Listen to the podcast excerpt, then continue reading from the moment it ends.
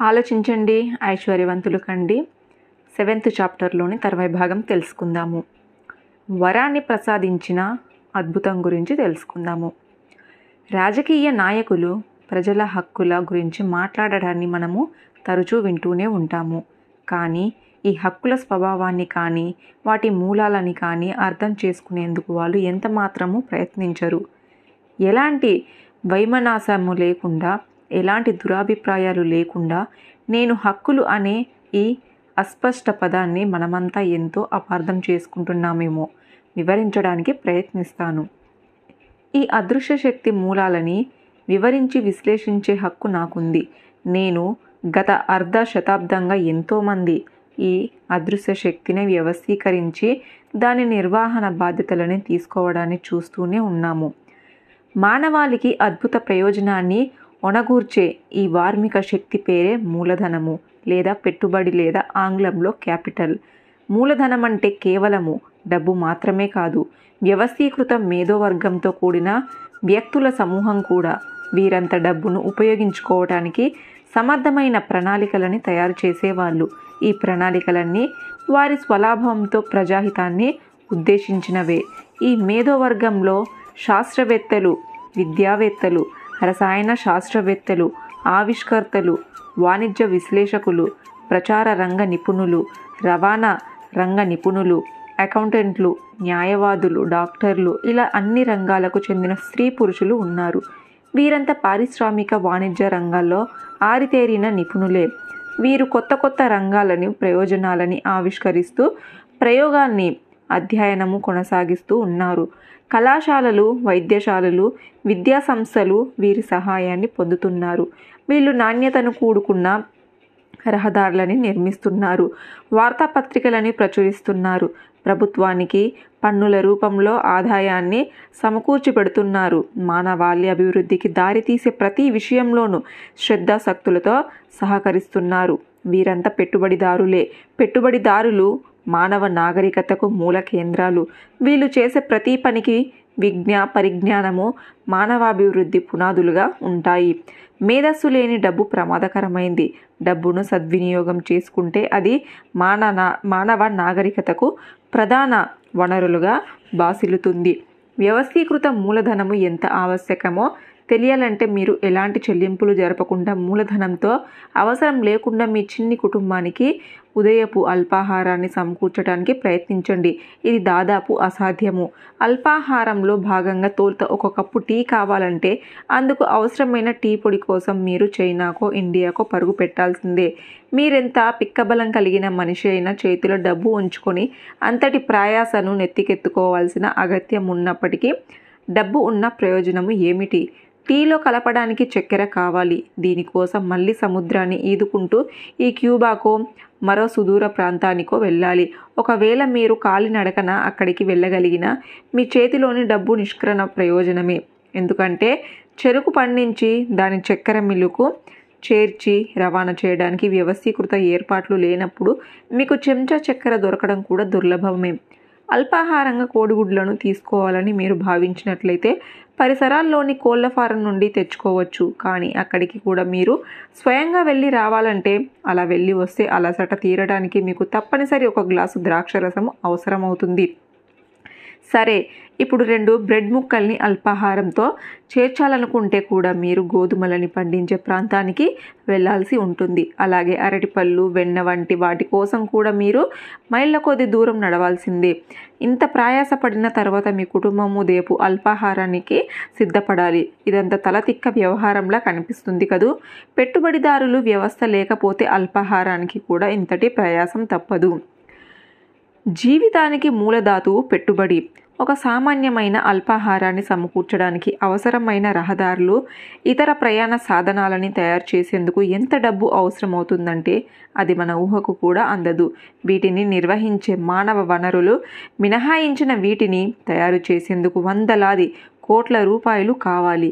కానీ రవాణా రంగం అన్నది దేశ నాగరికతను నిర్ణయించే పలు అంశాల్లో ఒకటి మాత్రమే. ఏదైనా వస్తువు కావాలంటే దాని భూమి మీద పండించాలి. విపణి వీధిలో చేరేలోగా పారిశ్రామికంగా దాని రూపురేఖలు మారాలి. ఇందుకోసం మరెన్నో వందల కోట్లు కావాలి. యంత్రాలు మార్కెట్ చేసే సిబ్బంది వారి వేతనాలు అన్ని తడిసి మోపవుతాయి. స్టీమర్లు రైలు పట్టాలు భూమిలోంచి పట్టుకురావు. నాగరికత అవసరాల నిమిత్తము అవి రూపము తీసుకుంటాయి.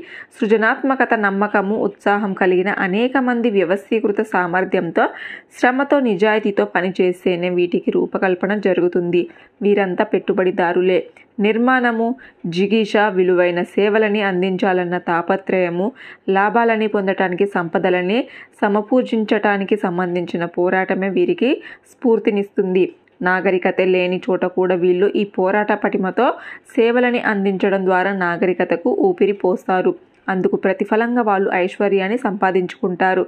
వీళ్ళంతా మహానటీనటులుగా మనము కీర్తిస్తున్న వ్యక్తుల వంటి వాళ్ళే. వీళ్ళంతా తిరుగుబాటుదారు లాంటి నిజాయితీ లోపించిన రాజకీయ నాయకులు లాంటి దోపిడిగాళ్ళు లేదా వాల్ స్ట్రీట్ జనం లాంటి అంటూ తిరగబడిపోయే కార్మిక సంఘాల నేతల వంటి మనుషులే. నేను ఇక్కడ ఎవరిని వ్యతిరేకించడం లేదు.